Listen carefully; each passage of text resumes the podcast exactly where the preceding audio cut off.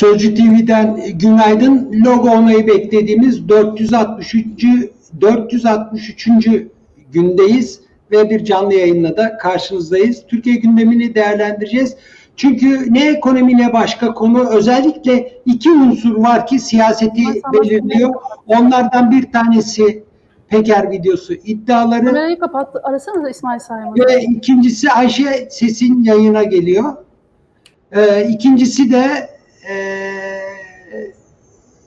bu e, çerçevede bazı yolsuzluk iddiaları özellikle İstanbul ve Ankara Büyükşehir Belediyesi'nin yolsuzluk iddialarıydı. Şimdi iki konuğumuz var. İsmail Saymaz ve Saygı Öztürk. Saygı Öztürk Ankara temsilcimiz. İsmail de e, Sözcü İstanbul temsilcimiz. günaydın İsmail, günaydın, Günaydın. Saygı abi. Günaydın. Günaydın. Günaydın. Günaydın. E, bir Ankara gazetecisi kravatlı hazır her şeye, bir İstanbul gazetecisi işte kahvesini çıkarıyor. Arada böyle bir fark var. Peki Saygı Öztürk'le başlayalım. E, ben yayına başlarken özellikle bazı konuların Türkiye gündemini belirlediğini, yolsuzluk iddiaları ve Peker videosu ve iddialarından söz ettim. Ee, Saygı Öztürk bugünkü yazımızda da e, eski e, bir milletvekilinden alıntıyla İçişleri Bakanlığı'na sorular şeklinde e, bir yazımız var bu, bugünkü ve bu konu e, siyasetler ne kadar siyasi iradenin görmezden gelin demesine rağmen parti içinde çok konuşulacak, çok tartışılacak gibi görünüyor. Bu sorular çerçevesinde nasıl yorumluyorsunuz? Şimdi bakın e, değişik ya kim olursa olsun ister suç örgütünün bilmem başı ister sıradan bir vatandaşımız olsun bir iddia gündeme getiriyorsa ve bu bunun iddiaları milyonlarca kişi tarafından duyuluyor, öğreniliyorsa e, konulara, gazetelere veya işte ne bileyim değişik e, mecralara e, ana konusu ve ana gündemi oluyorsa e, bu konunun üzerine gidilmesi lazım. Madde 1. İşte diyor ki mesela e, milletvekili Fevzi İşbaşaran'ın eski milletvekili Fevzi İşbaşaran'ın kemiklerini kırdırdı. Ya nerede kemiklerini kırdırmış? Beyoğlu Emniyetinde. Po- polis müdürlüğünde. Allah aşkına. Şimdi insanlar emniyete niçin götürülür? İşte güvenlik nedeniyle işte kaçmasın veya işte e, dışarıdan herhangi bir saldırıya uğramasın falan falan diye götürülür.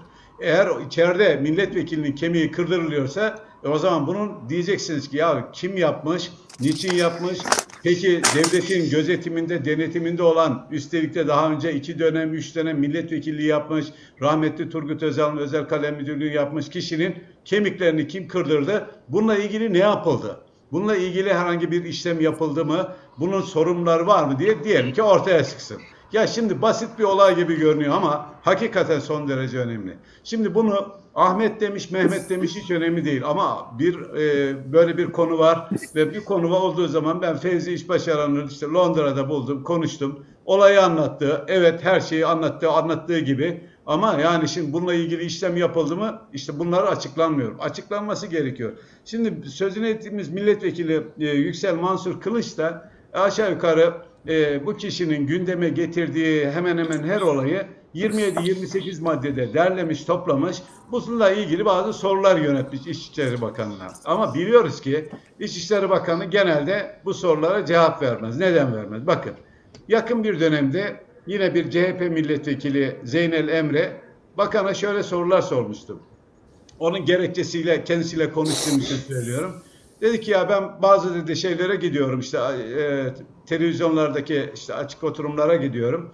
Oradan çıktığımda bakıyorum özellikle hükümete yakınlığıyla bilinen meslektaşlarınız gazetecilerin önemli bir bölümünün altında şey yanında koruma polisi var. Allah Allah diyorsunuz. Tamam. Yanında bakıyorsun araçları çakarlı. Ya Allah aşkına diyorsun ya bu arkadaşlar e, ne yapıyorlar ki böyle çakarlı araçlar polis koruması altında.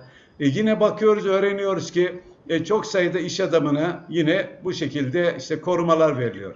Ya iş adamının hani geçenlerde deniliyor ya, ya iş adamının Allah aşkına kendisini koruyacak imkanı yok mu? Var ama her şeyden önce şunu da ifade etmemiz lazım. Korumaların verilmesi işte tahsisli yollarda e, geçiş üstünlüğü, işte e, şey, şeyleri yakarak, çakarlarını yakarak sanki böyle bir üstünlüğü varmış gibi geçişleri, arama noktalarında veya kontrol noktalarında polis olduğu için arkadaşlar işte polis olduğu için herhangi bir aramaya tabi tutulmadan doğrudan geçişleri gibi bir takım olaylar var.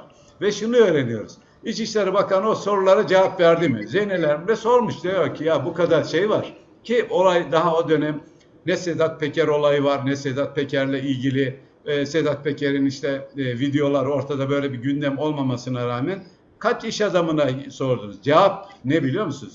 Cevabı sadece diyor ki iki satırla ilgili yazı ekinde işte gönderdiğiniz soru önergesini e, koruma hizmetlerinin e, 2559 sayılı pozitif vazife ve salahiyet yasası 3000 bilmem 713 sayılı terörle mücadele kanunu ilgili maddelerine istinaden çıkartılan koruma hizmetleri yönetmeliğin uygulanmasıyla esastır. Bunun dışındaki bilgiler yasaktır. Açıklama yapılamaz diyor. Peki tamam yapılamaz. Şimdi şunu anlıyorsunuz. Diyorsunuz ki ya Sedat Peker'e koruma verilmiş ki bunlar hani kaç iş adamına verildi veya işte kaç kişiye koruma verildi denildiği zaman bunlar belki de bu yüzden açıklanmıyor diye insanın aklına sorular geliyor. Ve şimdi bakıyoruz ne oldu? Şimdi bu konu gündeme geldi. Sedat Peker bana koruma verildi. işte gibi açıklamalar yaptıktan sonra bakıyoruz İçişleri Bakanımız televizyonlarda bununla ilgili ne polis vazife selahiyet yasası, ne terörle mücadele yasası, ne onlarla ilgili bilmem bunlarla ilgili açıklama yapılmanın yasak. Her şeyi anlatır oldu. O zaman Türkiye'de demek ki şu var, bir şeffaflık yok. O şeffaflık olmadığı için de günümüzde baktığımız zaman birçok olayın karanlıkta kalıyor. Ya o zaman da aynı yasalar, bugün de aynı yasalar. Ya o zaman da cevap vereceksiniz. O eğer o zaman cevap vermediğiniz bir şeyse bugün de cevap vermemeniz gerekiyor. Saygı Türk ar- araya girip şunu şu eklemeyi yapmak istiyorum hem de soru. Ee, bugünkü yazıda e, ve genel sorulan sorularda bence en çarpıcı konulardan biri şu. Belki de en başında.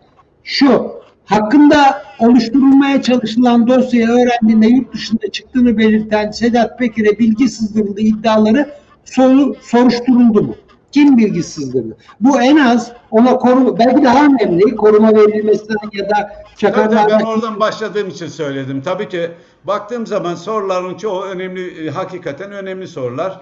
Ve, ve bunların sebebi de şu yani Erdoğan şeffaflık yok ülkede. Şeffaflık olmadığı sürece o onun adamı, bu bunun adamı, değişik e, iddialar, değişik söylentiler hep ortaya çıkar ve gerçekleri öğrenmemiz de zor olur.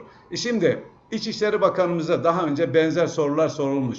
Bunlarla ilgili ya şu kadar iş adamına koruma verildi demenin veya sayı olarak belirtilmenin ne sakıncası var?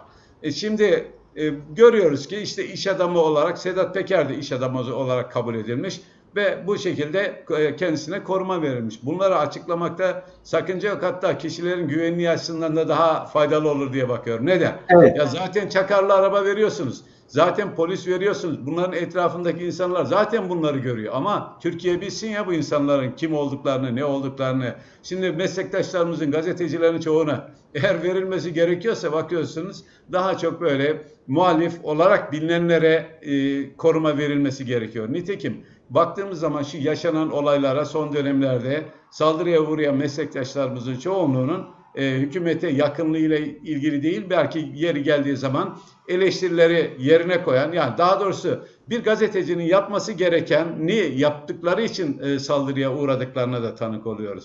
O nedenle e, Erdoğan az önce sözünde Evet. e, de belirttiğiniz gibi e, şimdi Sedat Peker kendisinin yurt dışına gitmeden önceki durumunu anlattığı zaman e, hakkında yürütülen bir soruşturma ile kapsamın nedeniyle e, işte e, yurt dışına gittiğini belirtiyor ve gittiği zaman da uçakla gidiyor. E, daha önce de de belirtmiştik. Şimdi pasaport yasasının 22. maddesi var. İçişleri Bakanı eğer bu kişinin e, sakıncalıysa hakkında yürütülen soruşturma varsa ki kendisi diyor ben soruşturma başlatılmasını ben istedim diyor. E, ve madem bunlar da biliniyorsa o zaman İçişleri, e, bu kişinin yurt dışına gitmesi 22. maddeye göre mümkünken o zaman niçin yol verildi diye sormak gerekir. Tabii şöyle anlaşılmasın Erdoğan sakın. Şimdi İçişleri Bakanı'nın bana e, haksız bir biçimde bir suçlaması olmuştu geçmiş dönemde. Bir milletvekiliyle ilgili Trabzon milletvekiliyle ilgili yazdığım bir haberden dolayı onun eşinin nasıl bürokraside yükseldiğinden dolayı. E, şimdi tabii ki e, o olay beni alabildiğine yaraladı. Cevap verememenin de sıkıntısını yaşıyorum. Neden cevap veremiyorsun? Ya ben e, yıllarca Ankara'da gazetecilik yapan, bürokrasiyi, devleti iyi kötü tanıyan ve gelmiş geçmiş o kadar da İçişleri Bakanı vardır veya işte bakanlar vardır değişik. Ya ben daha bugüne kadar hiçbirisiyle böyle ağız dalaşına girmek, karşılıklı böyle atışmak böyle bir huyum da yok işin garibi. Ve ancak e, inanın cevap verememenin sıkıntısı, devletin bir bakanına karşı e, aklımın ucundan bile geçmez bir bakana e, benzer bir dille ifade karşılık vermez.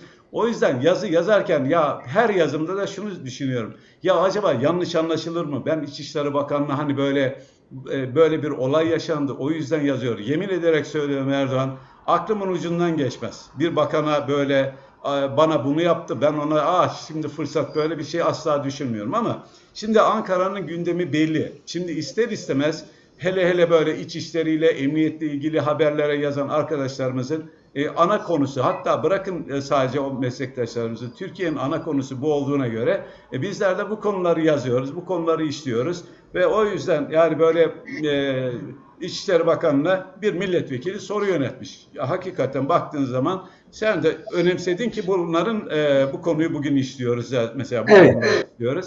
E şimdi bu konuyla ilgili o soru önergelerini biz başından beri sizler, bizler veya toplumun değişik katmanları ne diyor?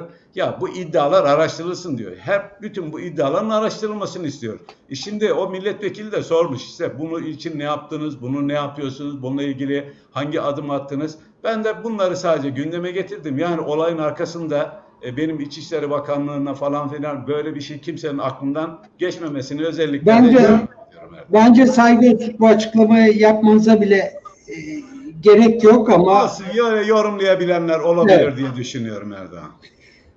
Tamam döneceğim tekrar İsmail e, her geçen gün bu bu konu biraz daha ciddiyetini e, koruyor ve bir, bir, bir sorunlara bekliyor.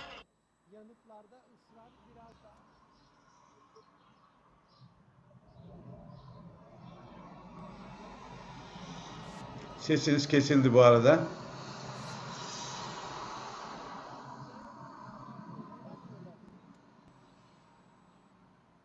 Ses yok e, Erdoğan.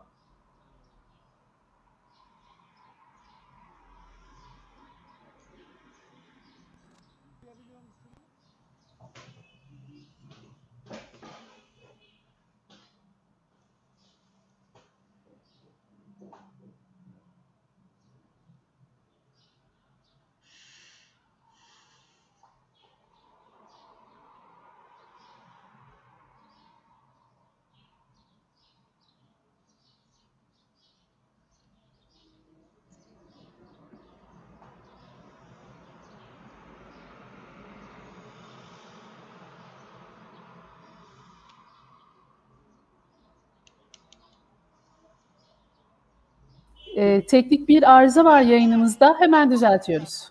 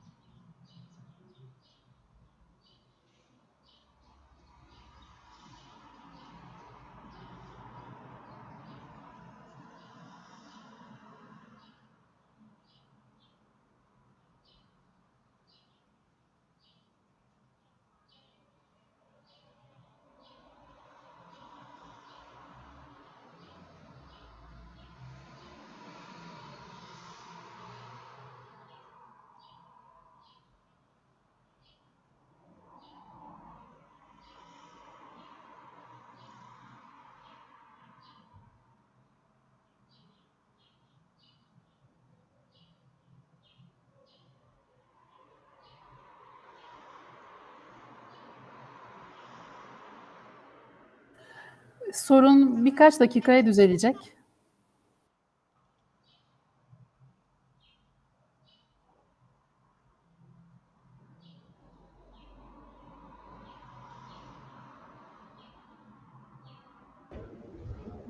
Duyabiliyor musun İsmail beni ya da sen Öztürk? Duyuyorum ben duyuyorum.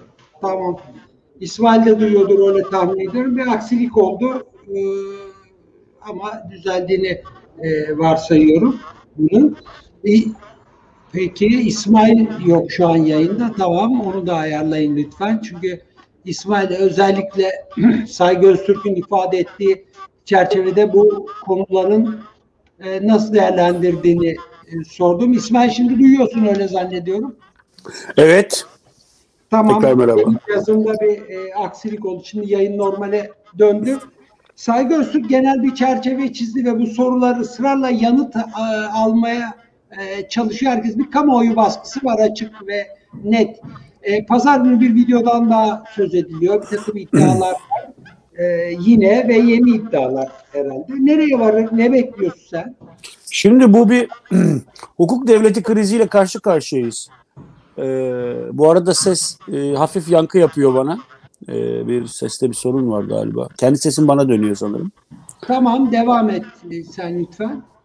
Ee, yani hukuk devleti açısından ciddi bir sancı var. İki gün boyunca sancı çekeceğiz. Ee, çünkü e, Sedat e, e, Sedat Peker'den 10 bin dolar bir siyasetçinin aldığı iddiası Peker'in iddiası değildi. Süleyman Soylu'nun kendi ifadesiydi. Hatırlayın TRT e, e, TRT'de katıldığı programda ilkin o kendisi dile getirdi. Biz Habertürk'te ayrıntılı şekilde sorduk. Savcıya söyleyeceğini ifade etti. Hafta içi Peker bu ismi açıklayacağını dile getirdi. Şimdi geriye doğru sayıyoruz. Pazar gününe kadar e, sayıyoruz. Bu isim kim olabilir? Adeta tombala çekiliyor yani. E, bugün e, değişik gazeteci arkadaşlarımız bazı isimleri ortaya attılar. Hep aşağı yukarı aynı isim etrafında dolaşıp duruyoruz. Ama bunu e, Sayın Bakan'ın kamuoyuna açıklaması gerekirdi. Yani Türkiye Cumhuriyeti'nin vatandaşları bunu pazar günü saat 7.30'da Sedat Peker'den öğrenmemeliydi. Devletin e, ilgili komisyonu çoktan kurmuş olması, savcılığın çoktan harekete geçmiş olması, TBMM'nin bunu dert etmiş olması gerekirdi. TBMM Başkanı Mustafa Şentop bu konuyla ilgili soruya cevaben Kılıçdaroğlu'na hakaret ediyor. Yahu iyi de bir tane CHP milletvekili Cumhurbaşkanı'nı eleştirdiğinde Şentop bu meclisin iradesine saygısızlıktır, ha, saldırıdır diye hop, oturup, hop oturup hop kalkıyor. Ya burada e, bu meclisin itibarına gölge düşürmüyor mu? Siyaseti temet altında bırakmıyor mu? Bir siyasetçi eğer vekilse olmadığı yönünde bir bilgimiz yok ama eğer milletvekili ise bugün veya geçmişte bir milletvekili ise bu meclisin itibarına dönük bir e, saldırı değil midir? Dolayısıyla bunu demokrasinin dert etmesi gerekir. Hukuk devletinin bunu dert etmesi gerekir. Bir daha tekrarlıyorum. Bu Peker'in iddiası değil. Bu Sayın Soylu'nun açıklamasıydı. Şimdi Peker diyor ki ben bu ismi açıklayacağım. Ee, bu hem bu 10 bin dolar meselesinde hem az önce Saygı abinin ifade ettiği Feyzi İşbaşarı'nın dövülmesi meselesinde hem de Doğan grubunun basılması meselesinde hep bir AK Partili milletvekilinin adından söz ediliyor. Feyzi İşbaşaran meselesinde zaten nokta atış tarif edilmiş. Eskiden milletvekili, bugün MKYK üyesi ve Rizeli. Yani bu ancak olsa olsa Metin Külünk olabilir diyoruz. Günlerdir bu isim konuşuluyor. Canlı yayınlarda bu isimden bahsediliyor. Fakat Sayın Külünk kendisini arayan başta Erdoğan Aktaş gibi gazetecilere e, olayları gülerek seyrediyorum. Bugün Filistin meselesi, yarın Kahire diyerek e, efendime söyleyeyim cevap vermekten imtina ediyor. Öbür taraftan Doğan grubunun bir AK Parti milletvekilinin ricası üzerine bastırıldığı iddiası orta yerde duruyor. Ya kimse bunu dert etmiyor. Kimse bunu mesele etmiyor. Aklım almıyor. Şimdi bu hadise var. Bütün bu, bu bunlar bu arada iddia olmaktan da çıkmış. Yani sadece bir iddiadan söz etmiyoruz. İkrarı var. Ee, olayın tarafları doğruluyor. Ee, gözaltına gözaltında dövülen dövüldüm diyor. Gözaltında dövmeye giden dövdüğünü söylüyor. Gönderen gönderdiğini söylüyor. Adı geçen milletvekili karakolun önünde adliye ile karakol arasında görünüyor. El insaf ya. El insaf. Burası çadır devleti mi ya? Ya şimdi 1920 yılında 20 ya da 21 yılında ben bu önceyi daha önce verdim tekrar etmek istiyorum. 21 yılında mecliste bir silahlı kavga yaşanıyor. Topal Osman çekiyor tabancayı efendime söyleyeyim e, e, Trabzon mebusu Ali Şükrü Bey'i öldürüyor. Ali Şükrü Bey muhalif Atatürk karşıtı. Fakat buna rağmen meclis bunu mesele yapıyor. Topal Osman yakalanıyor, öldürülüyor. ayaklarından asılıyor meclisin kapısına. Eski meclisin kapısına ayaklarından asılıyor. Aynı anda meclisin içerisine kürsüye tülbent, siyah tülbent örtülüyor ve yine Atatürk karşıtı muhalif milletvekillerinden Erzurum mebusu Hüseyin Avni Bey kürsüye çıkıyor. Ya şu söz halen daha duyduğumda, zikrettiğimde tüylerimi diken diken eder. Diyor ki, ey Kabe'yi millet sana da mı taarruz diyor. Ya meclisin onurunu savunuyorlar. Atatürk yanlıları da, Atatürk karşıtları da, bütün meclis, birinci meclisin bütün mensupları. Onlar ki Türkiye Cumhuriyeti'ni kuran e, irade, yani Atatürk'le itilafları geçmiş ve tarihin konusu. Ama bugün biz hepsini Cumhuriyetimizin kurucuları olarak karşılıyoruz. Şimdi diyor ki, ey en dar zamanlarda, en zor zamanlarda meclisin iradesine sahip çıkıyorlar. O meclis ki Atatürk'e bile başkomutanlık yetkisini gıdım gıdım veriyor. Kendi kurtarıcısına yani. Ya bu acaba diyor otoriterleşmeye gider mi falan. E, Ne kadar kritik bir söz. Ey Kabe'yi millet sana da mı? Ya şimdi bunu kimse dert etmeyecek mi kardeşim? Bir milletvekili devletin karakolunda dövülecek. Kimse dert etmeyecek mi? Hatta Feyzi İşbaşaran diyor ki ya diyor orada diyor karakolun komiseri geldi. Burası devletin kapısı burada kimseyi dövdürtmeyiz dedi. Ya sana helal olsun ya. Sen kimsen adını bilmiyoruz. O karakolun komiseri namuslu arkadaş sen kimsen sana helal olsun yani. Çünkü bir sen çıktın kardeş yani. Bir sen çıktın. Şimdi e, e, Doğan grubu basılmış. Ya basıldığında ben oradaydım. Gördük. Şu an AK Parti'nin Londra temsilcisi kapıdaydı. Gördük. PKK'ya terörist diyemeyen adam Doğan grubu Aydın Doğan'a terörist diyordu. Gördük. Oradaydık. Ondan sonra e yani şimdi Sedat Peker diyor ki benden rica ettiler diyor. E buyur şimdi. Şimdi bu artık iddia olmaktan çıkmış. Vaka bu. Yaşanmış yani. Subjektif bir durum da yok. Gördük hep beraber gördük onları biz. Nitekim bunların araştırması lazım. Fakat ne komisyon kuruluyor ne meclis soruşturması var. Bir tek Sayın Bakan, Sayın Soylu şikayette bulundu. Allah'tan o da bulundu. Yoksa yargı hiç kıpırdamayacak yani. Yargıyı işlem yapmama durumundan kurtardı. Çünkü onlar iyice kafayı gömmüşlerdi. Fakat burada da şöyle bir durum var. Sayın Soylu savcılık tarafından soruşturulamaz. Yok böyle bir yetkisi yani. Savcı onu soruşturamaz. Dokunulmazlığının kaldırılması gerekir. Ancak onun şikayette bulunduğu kimseler hakkında soruşturma yürütülebilir. İşte kimi gazeteciler falan var. Bu birinci mesele. İkinci mesele dokunum. Gerçekten bu koruma meselesi. Yani e, şimdi Sedat Peker'in Say- Sayın Soylu bunu canlı yayında söyledi. Sedat Peker'in korumaya mı ihtiyacı var? Gerçekten Sedat Peker'in korumaya mı ihtiyacı var? Ha, ben de soruyorum. Hayır bakan bize soruyor, biz bakana soruyoruz. O zaman kim verdi bu koruma kararını? Yani bakanın bile sorduğu soru bu. Sedat Peker'in korumaya mı ihtiyacı var? Çok doğru. Yok. Ama kim verdi? Sayın Bakan diyebilir ki ben dönemde verilmedi. Onun dönemi değil gerçekten. İyi de yani onun döneminde olmaması bunun AK Parti dönemi olduğunu gerçekten ortadan değiş kaldırıyor mu? Yine AK Parti hükümetleri verdi. Hani sadece korumada verilmedi ki. İki şehir arasında eskort verildi. Çakarlı araba verildi. Ama Süleyman Soylu her konuşmasında kendi İçişleri Bakanı dönemiyle bir önceki dönemi kıyaslıyor zaten. Yani AVM'lere gidemiyordunuz, şimdi gidiyorsunuz. diyor. Tamam da ama bu AK Parti'nin kendi dönemi değil mi? Ben anlamıyorum ki. Hayır. Sonuç olarak Sayın Soylu'nun döneminde de yani miting yaptı. İlk, Rize miting o döneminde değildi ama İzmit işte 2015 16 15 Temmuz'dan sonraki eylem ve etkinliklerinde işte 15 Temmuz anmasında e, direkleri asacağı sözünü söylediğinde de efendime söyleyeyim yerel seçimde silahlanma çağrısı yaptığında da e, yani Peker bunları yaptığında da Sayın Soylu yerindeydi. O nedenle yani sadece bunlar yapılmadı ki. E, dolayısıyla bütün ya Sedat Peker'in 2018 videoları var. Devlet korumanın kendisine verildiğini anlattığı, Çakarlı arabayı saygıdan ötürü kullanmadığını söylediği. Yani o zamanlar söylüyor zaten bunu. Yeni bir durum yok. Burada mesele şu. Hadi denebilir ki e, o dönemde HKPC ile aralarında bir münakaşa yaşandı. Böyle bir şey oldu falan. Ya iyi de yurt dışına niye gitti bu koruma? Yani o akıl alır gibi değil. Ben hatırıma ben e, Saygı abi Okyanus Ötesi'ndeki vaizde yazdı ama şimdi yanlış hatırlamıyorsam Fethullah Gülen'in koruması da kendisiyle beraber Amerika'ya gitmişti. Öyle hatırlıyorum. Sa- Saadettin Tantan ona izin vermişti mesela. Yine yanlış hatırlamıyorsam Tantan dönemiydi. Şimdi Saygı abinin sesini açabilir miyiz? Saygı abi, Saygı abinin Say- sesi kapalı. Saygı abi doğru mu hatırlıyorum? Ee, onunla ilgili biraz sonra ben biraz daha e, istersen yani söyleyebilirim. Olur abi. Saadettin Tantan'dan önce verilmişti o koruma ve yurt dışına götürülmüştü. Yurt dışına götürmüştü. İsmi sanıyorum Başkomiser Ahmet. Ee, yurt dışına götürüldükten sonra Saadettin Tantan'a işte görev süresinin uzatılması ile ilgili bir not geliyor.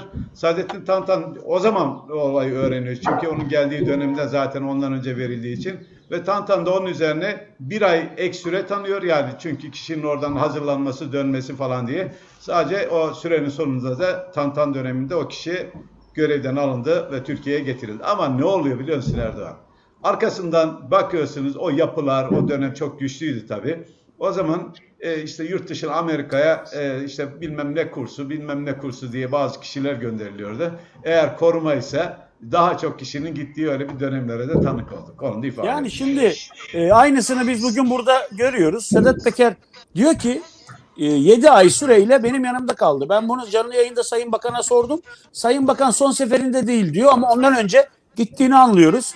E, masraflarını da e, yanında götüren kişi yani koruması alınan kişi karşılıyormuş. E vaziyet böyle yani. Dolayısıyla bunun da açıkça izaha muhtaç tarafları var. E, ben e, e, şu bak e, şu bakımdan da önemli buluyorum. Ya şimdi Sedat Peker Türkiye'den ayrıldı. İfşaatlarda bulunuyor. Ama Alaaddin Çakıcı açısından da benzeri bir süreç işliyor olabilir. Şimdi bakın 2010 ben daha geçen hafta yazdım. Alaaddin Çakıcı'nın diyet e, diyeti diye. E, Alaaddin Çakıcı 2018 2017 ile 2018 yıllar arasında Kırıkkale cezaevinde kalırken kendisine ard arda sağlık kurulu raporlarıyla e, sefa içinde bir ceza hayatı yaşatıldı. Ya sağlık kurulu raporuyla neşter taşımasına izin verildi. 24 saat koğuş kapısının açık bırakılmasına izin verildi. Starbucks kahve, her gün Starbucks kahve getirmesine izin verildi. Üstelik French bardakta içmesine izin verildi. E, e, Kars kaşarı, e, Trabzon ekmeği getirmesine izin verildi. Her gün onun seçtiği bir restorandan e, bir menü dahilinde, kendi seçtiği menü dahilinde yemek getirilmesine izin verildi. İzmir köfte, ızgara köfte getirmesine izin verildi. Üstelik e, görüş alanlarında sigara içmesine, kahve içmesine izin verildi. Yani saltanat içinde bir hayat sürdü ve bunların hepsini sağlık kurulu raporlarıyla yaptı. Üstelik e, bununla ilgili açılan soruşturmada valilik soruşturma izni vermedi. Ve o raporlarla ki bu raporları ben eminim ki Alaaddin Çakıcı'nın kendisi yazmıştır. Çünkü raporlarda diyor ki Alaaddin Çakıcı açısından kritik hastalıkları vardır. 8 ay mı olur? Tam böyle ifadelerle söylüyor. 8 ay mı olur? 10 ay mı olur? Artık Allah'ın takdirine kalmış diyor. Yani şimdi böyle sağlık kurulu raporu mu olur? Bu raporlarla bak bu raporlarla hastaneye yatırıldı. Sayın Bahçeli onu hastanede ziyaret etti. Baş başa fotoğraf verdiler. Yani Peker kadar bu da bir rezalet değil mi ya? Bu bir skandal değil mi? 2018 yılında Türkiye Cumhuriyeti'nin e, e, başkentinin yanı başındaki ilde e, adeta e, Escobar vari bir cezaevi kuruldu. Hatırlayın e, şeyde Kolombiya'da Escobar ne yapıyor? Cezaevinde kalmak üzere anlaşıyorlar. Kendisi için cezaevi düzeni, cezaevi ayarlıyor. Bütün çalışanların kendisinden seçtiği, koğuş arkadaşların kendisinden seçtiği. Şimdi Kırıkkale cezaevi de bir tür o, o, o biçime bürünmemiş mi yani? E, dolayısıyla Sedat Peker meselesini tartıştığımız kadar Alaaddin Çakıcı'nın Kırıkkale cezaevindeki o bir yıllık saltanatı onu da konuşmamız lazım. Bak ne oluyor? Ee, sağlık raporları ortaya çıkınca e, say, e, şey e, Çakıcı Sincan cezaevine gidiyor. Sincan cezaevinde aynı düzeni kurmak istiyor. Müdür kabul etmiyor. Müdüre şu hareketi yapıyor. Bir daha gösteriyorum. Şu hareketi yapıyor. Bunun üzerine müdür şikayetçi oluyor. Ya bu hareket için rapor alıyor biliyor musunuz? Raporda diyor ki kendisinin tiki ordur. İşte zaman zaman egzersiz yapmaktadır diye sırf bu hareketten ceza almasın diye rapor yazıyorlar. Ya bu bu skandal değil mi kardeşim? Bu 2018'de oldu ya. 3 sene önce oldu ve Çakıcı için özel af çıkarıldı. Biliyor herkes bunu. Özel af çıkarıldı. Çıktı çıkar çıkmaz Kemal Kılıçdaroğlu'nu baklı odunuyla tanıştırmakla, kaza tutmakla e, tehdit etti. Dolayısıyla yani bu iktidar 90'larda bile görmediğimiz bir e, şeyi yaşattı bize. 90'larda Saygı abim daha iyi bilecektir. Sen de hatırlayacaksındır Erdoğan abi. 90'larda ne oluyordu? Alaaddin Çakıcı'nın Eyüp Aşık'la ki Eyüp, Eyüp Aşık'la röportaj yaptı Saygı abi. Eyüp Aşık'la bir konuşması yansımıştı. Çakıcı diyor ki ya diyor abi sen ikisi de Trabzonlu. Abi diyor senin sayende diyor haber aldım. Amerika'dan Kanada'ya kaçtım diyor. Ya hayatını kaydırdılar Eyüp Aşık'ın. Yani doğrusunu da yaptı doğrusu. İstifa etti. Devlet Bakanlığından, milletvekilliğinden istifa etti. Çekildi gitti yani. Ee, Çakıcı ile bir konuşması siyaseten onun bitmesine sebebiyet verdi. Yani 90'larda böyle e, ö- ö- özel af ben hatırlamıyorum. Çakıcı'nın bulunmasına çalışıldı Fransa'da Belçika'da. Kaçtığı var ki ama böyle özel aflar, aile fotoğrafına girmeler, bir e, o yeraltı dünyasının bir figürünün bir siyasetçi için miting düzenlemesi, hayırsever iş adamı ya ya bir fotoğraf Ala hatırlarsanız İbrahim Şahin'in efendime söyleyeyim e, Drejali'nin ve e, Abdullah Çatlı'nın beraber bir sünnet düğündeki bir fotoğraf bir susurluğu çağırdı yani. Bir susurluğu getirdi. Burada ne yaprak kımıldıyor, ne savcı harekete geçiyor, ne meclis komisyon kuruyor, ne de ya tetik işareti için uyduruk rapor veren doktor için soruşturma izni veriliyor ya. Hukuk her zaman sıkıntılıydı. Ee, Türkiye'de İsmail 70'lerde de sıkıntılıydı. Ancak 70'lerde sıkıntılı halde e, özür dilerim 90'larda u- uygulamaya konuyordu. Bugün problemler çok daha farklı. Ya uygulamaya konulmuyor ya dikkate alınmıyor. Ya yarım bunun hukukla özdeşleştirilmesi gerektiği yerde insanlara vatan haini muamelesi yapılıyor ve sorun da katmerlenerek büyüyor. Şimdi Bir şey söyleyebilir miyim? Az önce tabii e, e, Saygı abi Yüksel Yüksel Bey'den bahsetti. Şimdi Yüksel abi diyeyim ben. Çünkü gazeteciliğinden tanıyorum. E, Yüksel Mansur Kılıç. Yuvan Radyo'dan bilirim ben tanırım. Şimdi onun başka bir tanıklığı daha var Saygı abi. Çünkü Venezuela'ya giden heyet içerisinde yer alıyor. Ondan sonra asıl bilinmiyordu. Ben geçen tespit ettim onu. Bana da Serkan Bayram söyledi. Ya tamam bizi öldürdünüz. Yazdınız çizdiniz ama Yüksel de var bizimle beraber dedi. Yani Evet, şimdi ben konuştum kendisiyle ama tanıklığını anlatmasında fayda var. Çünkü e, Binali Bey şimdi Binali Bey diyor ki e, işte benim oğlum e, maske dağıtmaya gitti. Yani biz böyle deyince Binali Bey böyle deyince biz zannettik ki buradan oraya uçak dolusu maske gitti. Öyle zannediyor. Öyle, öyle sanılıyor tabii ki. Bu en son döne dolaşa bir iki kolye düştü. Ya bir iki kolye düşen şeyi bakan başbakan eski başbakan niye söylüyor yani? Bir iki kolilik şey söylenir mi? Efendim badem şekeri baklava söylenir mi? O Ya zaman bir tuhaf gitti, durum var. Gezmeye gitti. Gezmeye zaten öyle diyor. Serkan Bayram gezmeye gitti diyor. Şimdi ben Yüksel Bey'e sordum dedim ki ya bu maske koliyi falan gördünüz mü? Ben görmedim diyor. Ben diyor Erkan Bayram Erkan e, Yıldırım'ı bile görmedim diyor uçakta. Hayır Serkan Bayram diyor ki biz uçaktaydık. E, Yüksel Bey diyor ki Yüksel Bey'le Serkan Bey yan yana. Yüksel Bey diyor ki ben görmedim. Yani Erkan Yıldırım da uçakta öyle kaybolacak bir adam da değil yani. Uçakta görülür diye tahmin ediyorum yani. Şimdi diyor ki Yüksel Bey Venezuela'nın kite maskeye ihtiyacı yok. Korona değerleri çok düşük diyor. Sokaklarda maske tıkan insan sayısı çok az diyor.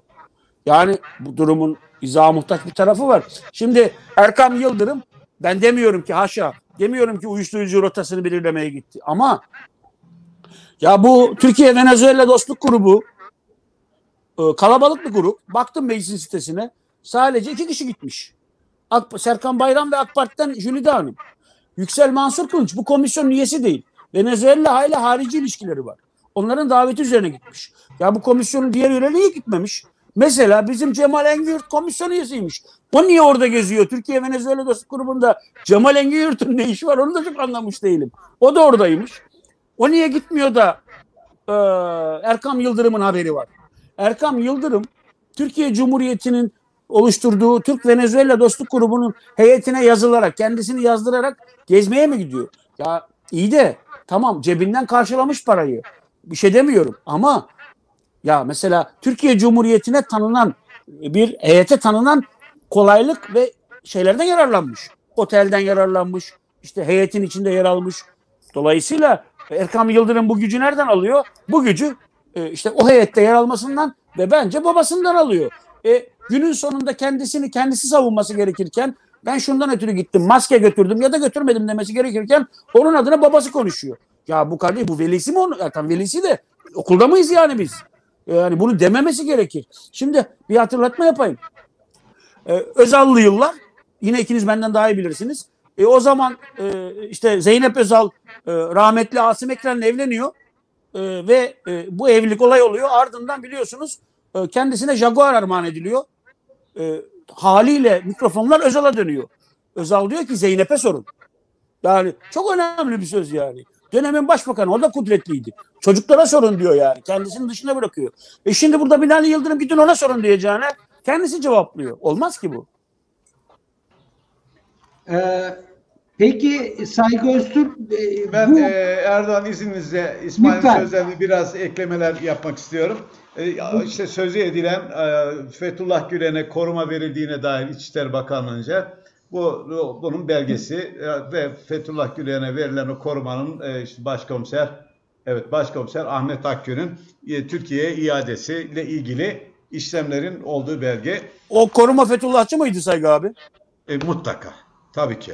Çünkü Döndü mü oradan? Türkiye'de e, şöyle döndü doğru döndü. Elazığ'a verilmişti. İlk atandığı yerde Elazığ olmuştu. Bir de tabii ki İsmail'in yine dediği çok önemli bir konuydu. Kırıkkale'deki o sözünü ettiği Alaaddin Çakıcı ile ilgili e, tuta, belge. Burada da hakikaten yani insan inanamıyor diyor. E, bak şöyle deniliyor.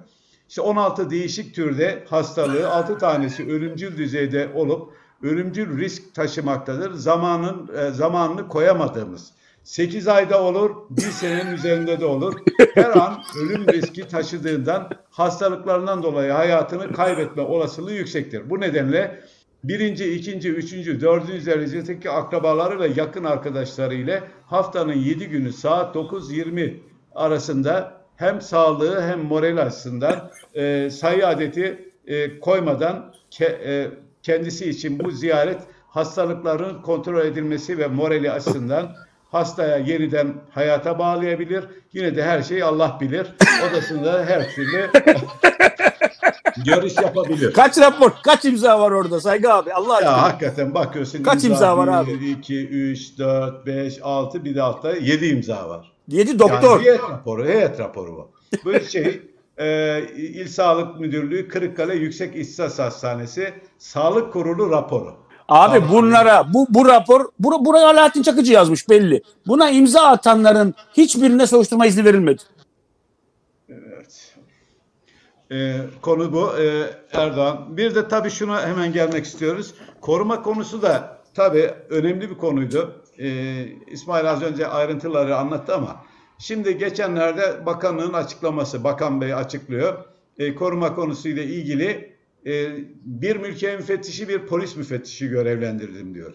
Şimdi e, madem bakan bey bunları biliyorsanız, koruma olduğunu biliyorsanız, defalarca siz de uzatma kararlarını verdiyseniz, geçmiş dönemi bu kadar suçlayacağına e, siz göreve geldiğiniz zaman bu uzatmaları neden yaptınız? E, o zaman bu uzatmaları size getiren görevlerle ilgili de acaba işlem yapıyor musunuz? Ya da siz neden bunları imzaladınız veya uzattınız diye sormak gerekiyor. Geçmiş dönemi suçlayarak veya geçmiş dönemde yapılmış bir uygulamayı belli bir yerde eğer suç unsuru varsa veya yapılan bir işlem yanlışsa bakanın bunu o belli bir noktada kesmesi gerekirken bu yapılmıyor. Bakın Saadettin Tantan örneğin Fethullah Gülen'le ilgili koruma kararını kaldırmış hemen bir ay içerisinde dönmesiyle ilgili. Bir de tabii şu e, 10 bin dolar meselesi çok konuşulan bir konu olmaya devam edecek. Herhalde bir isim açıklanırsa yine devam edecek. Ya bunlar bu para falan meseleleri ben anlıyorum ki e, yaygın bir durum. Bunu şuna dayanarak söylüyorum. Geçmişte bir yurtbank e, olayı vardı. Ben o zaman işte bir e, emniyetteki bir kaynaktan şunu öğrenmiştim. Yurtbank'ın maaşa bağladığı gazeteciler vardı diye. Allah Allah diyorsun. Ben de o zaman Star gazetesindeydim. Bunu yazdım. Yurt, Yurtbank gazetecileri maaşa bağlamış. Ertesi gün aynı konuyu dönemin İçişleri Bakanı'na sordum. Evet dedi, doğru dedi. İşte tabii ki biz de ya kim? Her zaman onu soruyoruz. Kim? O kimin cevabını tabii ki Bakan Bey dedi e, bu konuyla ilgili dosyalar dedi. E, işte İstanbul Devlet Güvenlik Mahkemesi Başsavcılığında. E, yani isim alamıyorsun. Sonra ertesi gün gazeteciler, işte yazarlar hep bana yükleniyor. İşte bütün gazeteciler töhmet altında kalıyor. Niye açıklamıyorsun kardeşim falan. Ya şimdi bunu açıklamak veya bunu bulmak sadece benim görevim mi? Ya ülkenin İçişleri Bakanı evet diyor böyle bir olay var diyor. E sonrası sonrasını her şeyi benden mi bekleyeceksiniz? Ben de böyle kendimi savunuyorum. Ya hep beraber arayalım, hep beraber bulalım, hep beraber yapalım. Sonunda şu şu oldu. Gerçekten e, o dönem basın konseyi de çok konuyla ilgilendi. Basın konseyi ba- şeye başvurdu. Devlet Güvenlik Mahkemesi'ne cevap şu. Yok böyle bir şey. Ya Allah Allah ben kaynağıma güveniyorum diyorum ki ya bir yanlışlık var bu nasıl olur? Basın konseyi de açıklama yaptı. İşte böyle böyle bir konu işte saygı Öztürk tarafından gündeme getirmiştir ancak yaptırılmış işte yapılan girişimler sonucu böyle bir belgenin olmadığı anlaşılmıştır. Eh peki. Devam ediyoruz. Bir, birkaç gün sonraydı sanıyorum. İstanbul'a gittim. Başka bir konu için gitmiştim ama gitmişken Devlet Güvenlik Mahkemesi'ne uğradım. Belgeyi aldım. Hadi ertesi gün yazmaya başladım. Ama şunu hep gördüm. Yani alan kişiler hiç ben aldım demiyorlar. Evet diyor aldım para verildi ama niye verildi diye soracaksın. Niye verildi? İşte falancaya yardım. İşte bir yerde hasta vardı onun için parayı ona kullandım. İşte öbürü bilmem nere, kimin bilmem ihtiyacı vardı onun için kullandım. Cevaplar böyle oldu. Yarın e, İçişleri Bakanlığı'nın e, gündeme getirdiği ama açıklamadığı ama açıklaması gereken konuyla ilgili de yani 10 bin dolar meselesinde de sanıyorum o milletvekili de çıkar ya bizim işte bölgede veya seçim bölgesinde muhtaçlar falan çoktu herhalde biz onlara yardım için almıştık falan derse ben şaşırmam. Neden şaşırmam? Çünkü e, yine yakın bir dönemde yine önemli bir e, iş adamı, bugün yurt dışında olduğunu bildiğimiz bir iş adamı e, diyor ki ben şu kadar diyor işte falanca ilde yardım yaptım. Yardım yaptı ama kolilerin üzerinde kim var biliyor musun? Falanca milletvekilinin adı var. Yani milletvekili başkasının adıyla yani başkasının e, verdiklerini kendi adıyla böyle dağıtıyorlar. Sanki kendi hayırı, kendi işte parasıyla, kaynağıyla almış gibi gösteriliyor. Sanıyorum bu olayda da sonucu biraz öyle gibi olacak gibi gözüküyor. Ben öyle düşünüyorum yani. Fakat Saygı Öztürk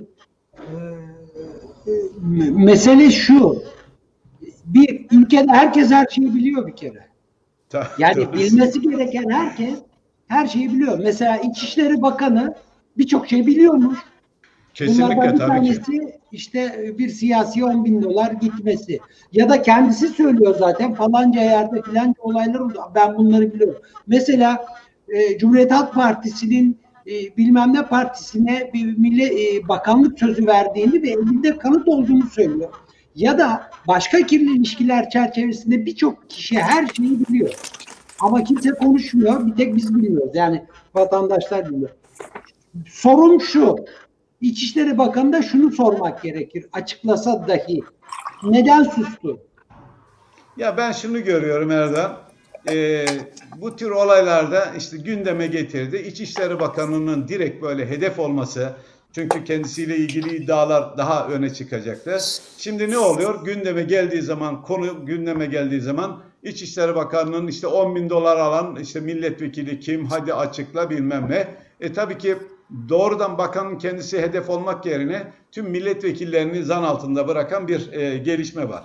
Ne oluyor? Bakan e, ikinci plana düşüyor. Bakanın sadece gündeme getirdiği konu yani 10 bin dolar meselesi e, gündemde. Ben merak ediyorum. Belki bu 10 bin dolar acaba bu ay yatırıldı mı? Düzenli yatırılıyorsa acaba bu ay e, Sedat Peker yurt dışında olduğuna göre ödemeleri e, yapılıyor mu yapılmıyor mu o da ayrı bir mesele olarak karşımıza Şimdi tabii çıkıyor. yeni bir video yeni bir video bekleniyor pazar günü. E, Yani- evet. Yeni bilgi tabii evet önümüzdeki günlerde açıklanacağı söyleniyor. Bir, e, en azından e, açıklansın ve o milletvekili de çıkıp ya evet ben aldım ama şu yüzden aldım diye onun da Milletvekili bir açıklamaya ihtiyacı var. Milletvekili ise eğer tabii. Tabii. Tabii evet. E, onun da açıklaması gerekiyor. Yani hepimiz aslında bir ismi anlıyoruz o kişi kişiden ama herkes Tabii, tabii. yani yokmuş gibi Eski davranıyor. milletvekili mi? Şu andaki Evet. milletvekili mi? O da önemli. Çünkü eski bir, bir önceki dönem milletvekili olursa onun kendisine göre söyleyecekleri mutlaka bir şey Ama var ama şu anda İsmail- görevde bulunan milletvekilinin olması hakikaten facia ülkemiz için. İsmail sen bir ismi zikrediyorsun. Nereden varıyorsun bu sonuca? Ben o 10 bin dolar isminin için onu söylemedim. Ben dedim ki Feyzi İşbaşar'ın dövülmesinde Sedat Peker'in tarif Ha. ettiği kişiye biri uyuyor. Anladım. Tamam. Eski milletvekili MKYK'ya yeni girdi ve Rizeli. Zaten listeye bakınca anlıyorsun yani. Okey. Ee, peki bu yeni videodan tahminin ne? Ne olacak bundan sonra? Çünkü enteresan bir şey söyledi aslında e, Sedat Peker. Üstünde durulması gerekir. Cumhurbaşkanının Amerika e, Başkanı Biden'la yapacağı görüşmeden sonraya erteledi. Kendince esas e, hesaplaş, helalleşme dediği konuyu ki bu etkilenmesin diye. Aslında buradaki mesaj da çok büyük. Bir inanılır gibi değil yani. Çünkü bu görüşmeyi etkileyebileceğini varsayabilecek düzeyde bazı şeyler söyleyeceğini ima ediyor o zaman. Yani tabii e, Sedat Peker'in doğrulanabilir ya da yani yanlışlanabilir iddiaları var. Bir kısmı spekülatif olabilir. Spekülatif bir kısmı gerçeğe çok uygun. Yani bunların üzerine gitmektense e, gene eski tarz işte FETÖ bağlantısı, Birleşik Arap Emirlikleri bağlantısı, arkasında İsrail var, Yahudi lobisi var. Yani şimdi e, bu, bu- tarz bir açıklama çabası artık inandırıcılığını da kaybetti. Yani e, siz ne derseniz deyin. Son videosuna gene baktım 13 milyon izlenmiş. 13 milyon kardeşim. Dile kolay yani. Bir önceki Bak ben- 17 milyon ulaşmış. Bir- bir- Biri çalışma yapmış, e, internet e, Twitter'dan da göndermiş rakamı söylüyorum. İsmail Önemli son 30 günde 101 milyon. Evet. 51.511 kez. Ya Erdoğan abi Türkiye 84 milyon Su- ya Suriyeliler dahil 100 milyon 90 milyon ya. Yani şimdi e, Birleşik Arap Emirlikleri'ymiş arkasında FETÖ varmış arkasında Amerika varmış o var bu varmış. Yani şimdi e, yani Sedat Peker e, yani bir dolu kriminal işlanılabilir ama ya bu türden ilişkilerle yani ya olacak iş var olmayacak iş var yani. Hayır İsmail me- mesele oysa o zaman halka hepimize o anlatılsın E, belgesi ya da Gerek yok kardeşim. Ona da gerek yok. Ya bu bir 10 bin doları kim aldı ya? Metin Kül, özür dilerim. Yani Feyzi İşbaşarı'nı kim dördürdü? Mübariz, Mübariz Gurbanoğlu'nun e, marinasının el değiştirmesinde bir şaibe yoksa, e, bir kuşku yoksa Sayın Ağar ve oğlu neden yönetim kuruluna çekildi kardeşim? Yoksa eğer. Yani bir tuhaflıklar zinciri var. Şimdi bunun arkasında FETÖ var, Birleşik Arap Emirlikleri o var, bu var. Yani şimdi e, gerçekten olacak iş var, olmayacak iş var. Kimse kimse kimseye kefil olamaz ama yani e, ben bu iddialar, bu iddiaları birinci elden tanıklık olarak okuyorum. Ve e, Türkiye Cumhuriyeti eğer halen hukuk devleti olma iddiasındaysa bunların her birini ciddiyetle ele almalı düşün, diye düşünüyorum. Gerçekten de yani yeraltı dünyasındaki ilişkileri kimden öğreneceğiz? Müezzinden, molladan mı öğreneceğiz? Azizlerden mi öğreneceğiz? Yeraltı dünyasının fikrini öğreneceğiz. İşte yani bu e, bu da bir tanık bazı en azından ikrar ettiği yani kendisinin dahlinin olduğunu ifade ettiği hususların üzerine gidilsin. Çünkü bak hukuk devleti bunun altında kalır. Biz ben azap duyuyorum. İki gün sonra Sedat Peker'den öğreneceğiz. Ya ne gerek var buna? Ne gerek var? Evet. Demokratik devletin kendini e, kendini e, temizlemesi e, e, ola, gerekmez mi? Olabilir ya. Olabilir evet. Geçmişte de 1970'lerin 74 yılında zannedersem dönemin MHP ya da MSP milletvekili Fransa'da arabasında uyuşturucu yakalanmıştı ya. Yani e, ben kullanmadım şoförüm var deyip geçiştirmişti. Keza yine hatırladığım kadarıyla 90'larda Mustafa Bayram Van milletvekili gene böyle bir şeyle anılmıştı. Şimdi oluyor yani olabiliyor. Maalesef olabiliyor. E, e, yine Saygı abi daha iyi bilecektir. CIA'ye bilgi sızdırırken para alışverişinde yakalanan e, MİT görevlimiz var Sebahattin Savaşma. Olabiliyor yani böyle şeyler. Dolayısıyla yani demokrasi bunu tespit eder. Der ki e, bu bizim bu sis- sistem içinde bu bir uğurdur der ve bunu teşhir eder atar ama susmak ama e, bunun kim olduğunu, kimliğini Sedat Peker'den öğrenmeyi beklemek demokrasi açısından büyük bir sancı yani. Bu bu bu, bu olmaz. Bunu, bunu beklememeliyiz. Şu iddialar ortada kalmamalı. Yani İsmail, ya bir Evet. saniye özür dilerim. Ya Söyle, kol, tamam. savcılık, savcılık şu Kıbrıs e, meselesinde yani orada da ya gerçeğe çok yakın şeyler söylediler. Tümüyle odur diyemem. Çünkü o zaman deriz ki öldürdü. Ona dair veri yok elimizde. Ama Kutlu, Kutlu şey e, Kutlu Savaş diyeceğim. Birinin aklıma nereden geldi? Bütün 90'lar kafamda birbirine girdi. E, Kutlu Adalı. Kutlu Adalı meselesinde Tamam cinayet olmamış olabilir. Cinayette rol olmamış. Orası ispata muhtaç. Ama el insaf kardeşim ya. Korkut Eken'in askeri hiçbir sıfatı olmayan, resmi hiçbir sıfatı olmayan Atilla Peker'le beraber Kıbrıs'a gitmesi nasıl açıklanabilir ya? Koca koca komutanlar, Galip Mendi komutan, Hasan Kundakçı komutan bunu yadırgamamış ya. Ya bu adam burada ne geziyor dememiş. Araba tahsis etmişler. Akıl alır gibi değil. Bunu biz 25 yıl sonra Sedat Peker sayesinde öğrenmiş olduk. Ya şu hadise için savcılık Saygı abi kadar çalışmadı ya. Bütün tarafları dinledi Saygı abi. Ben bile iki kişiyi dinledim. Saygı abi bütün savcılık görevi yaptı ya. Atilla Peker'i dinledi. Galip, Ga- Galip Kundakçı'yı dinledi. Korkut Eken'i iki defa dinledi. Kamuoyu ya koca koca Hürriyet Gazetesi Saygı abi şunu da sorar mısın dedi ya. Ya inanamıyorum ya. İnanamıyorum yani. Saygı abi eleştirdiler. O soruyu niye sormadın diye. Ya koca derin devleti Saygı abiye çözdürmeye çalışıyorlar. Yani hayır abi çöz, Saygı abi çözer de.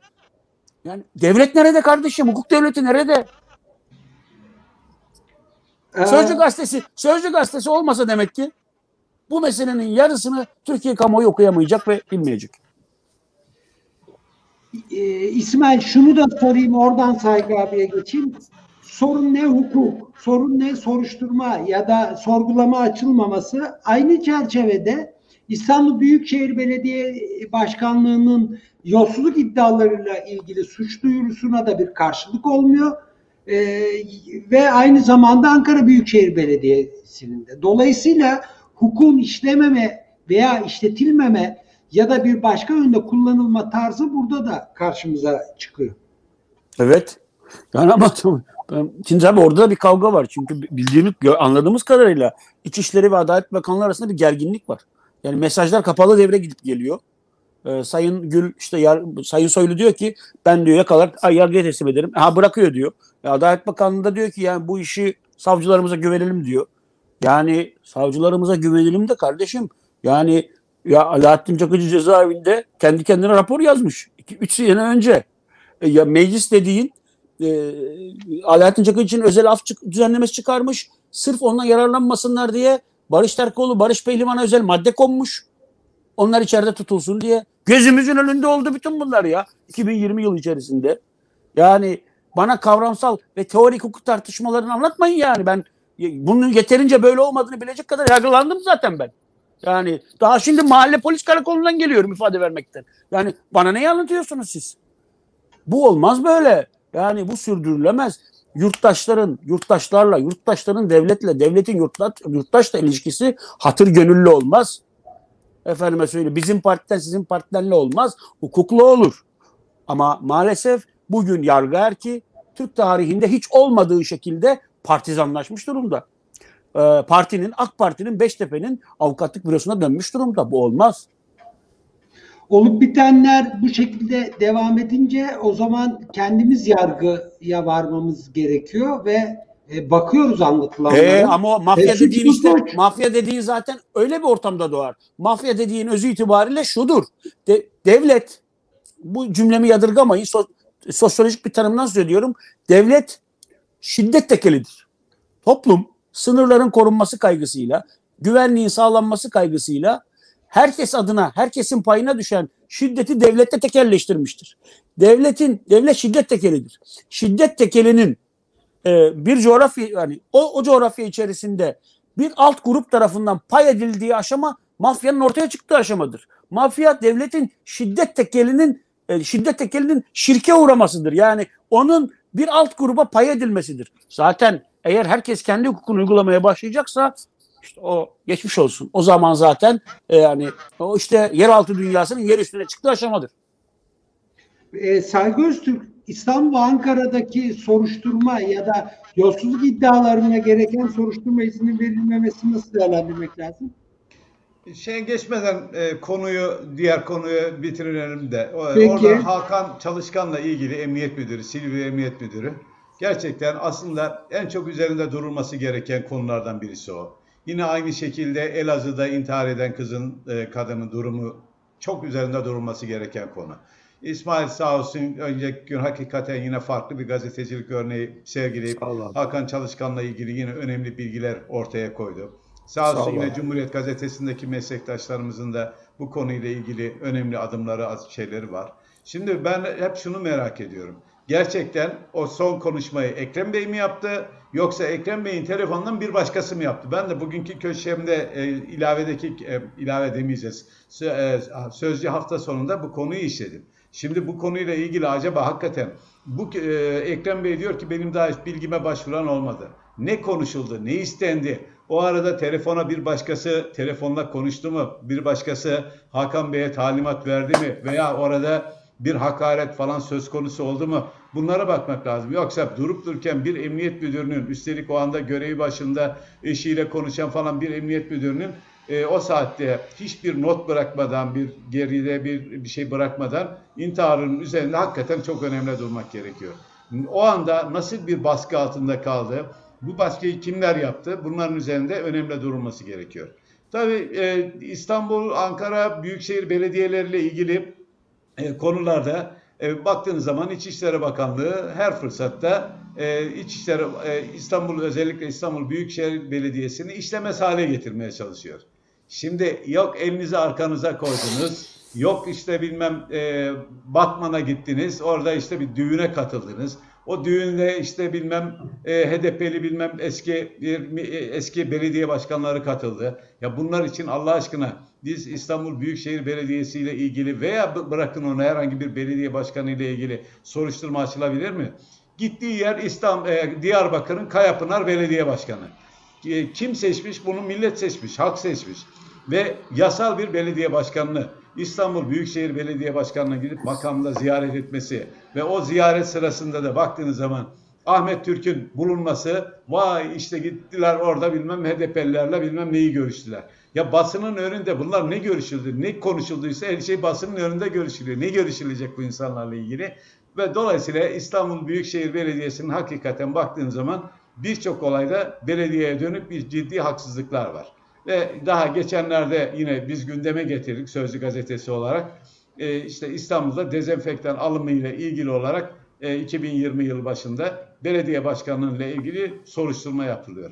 Ya Allah aşkına hadi yapın onu da yapın ama ya kendi bakanlığına e, dezenfektan satan millet e, bakanınızla ilgili bir şey yapın. Yani hiç ona bir şey dokunmayacaksınız. O belediye başkanı ki belediye başkanlarının onu da ifade edeyim. Belediye başkanlarının alımla satımla hiç ilgisi yoktur Erdoğan. Onların bu konuyla ilgili imza yetkileri veya bu konularla ilgili imza atma yetkileri bile yoktur. Onların dışında gelişime tabii ki siyasi olaylar vardır. Onu e, şey yapmıyorum yani genel olarak söylüyorum ama işin gerçeğini e, ve yasal durumunu ifade ettik, ed- ederken e, siz bakanınızla ilgili bir adım atmazken e, üstelik ya bu konuyla Türkiye gündeminde olmasına rağmen bakın bakan hanım bir gün bile bu konuyla ilgili konuşmadı. Neden? İşte Türkiye'de hep şu konuşulur. Ya yazarlar, üç gün yazarlar, beş gün yazarlar kapanır. Şimdi şu olaylarla İçişleri Bakanlığı ile ilgili gündeme getirdiğimiz konularda yarın denilecek. Ya yine üç gün yazarlar, beş gün yazarlar kapanır. O yüzden sessizlik, o yüzden inkar politikaları Türkiye'de şu anda en yaygın olan politikalar olarak karşımıza çıkıyor. Ee, şimdi bu konularla ilgili yani gündeme getirilen konularla ilgili her zaman herkesin istediği şudur.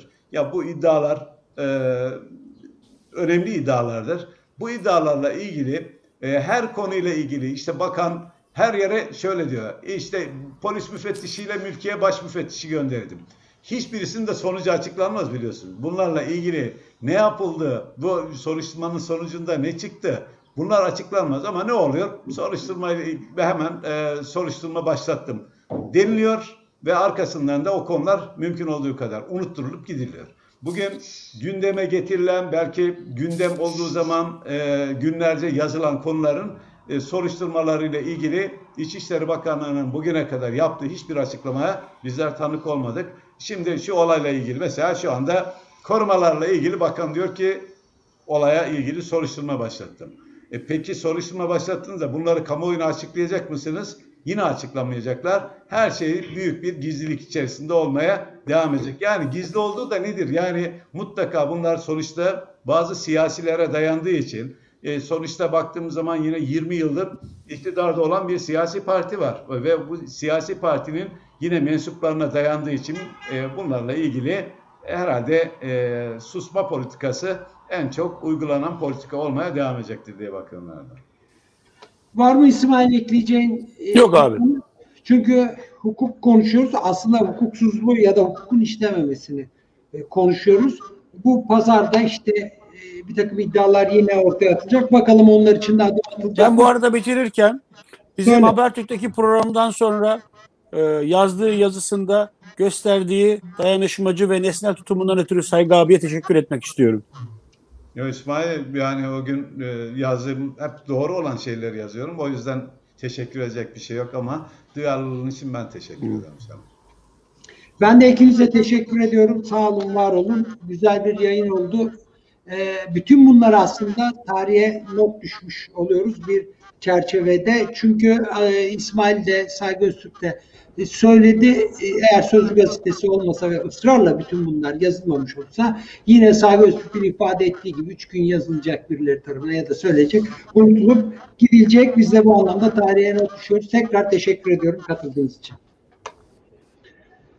Sözcü TV canlı yayınında Türkiye gündemini konuştuk. Başlarken de ifade ettik. Özellikle iki konu yolsuzluk iddiaları ve e, Peker videoları Türkiye gündemini belirlemeye devam ediyor.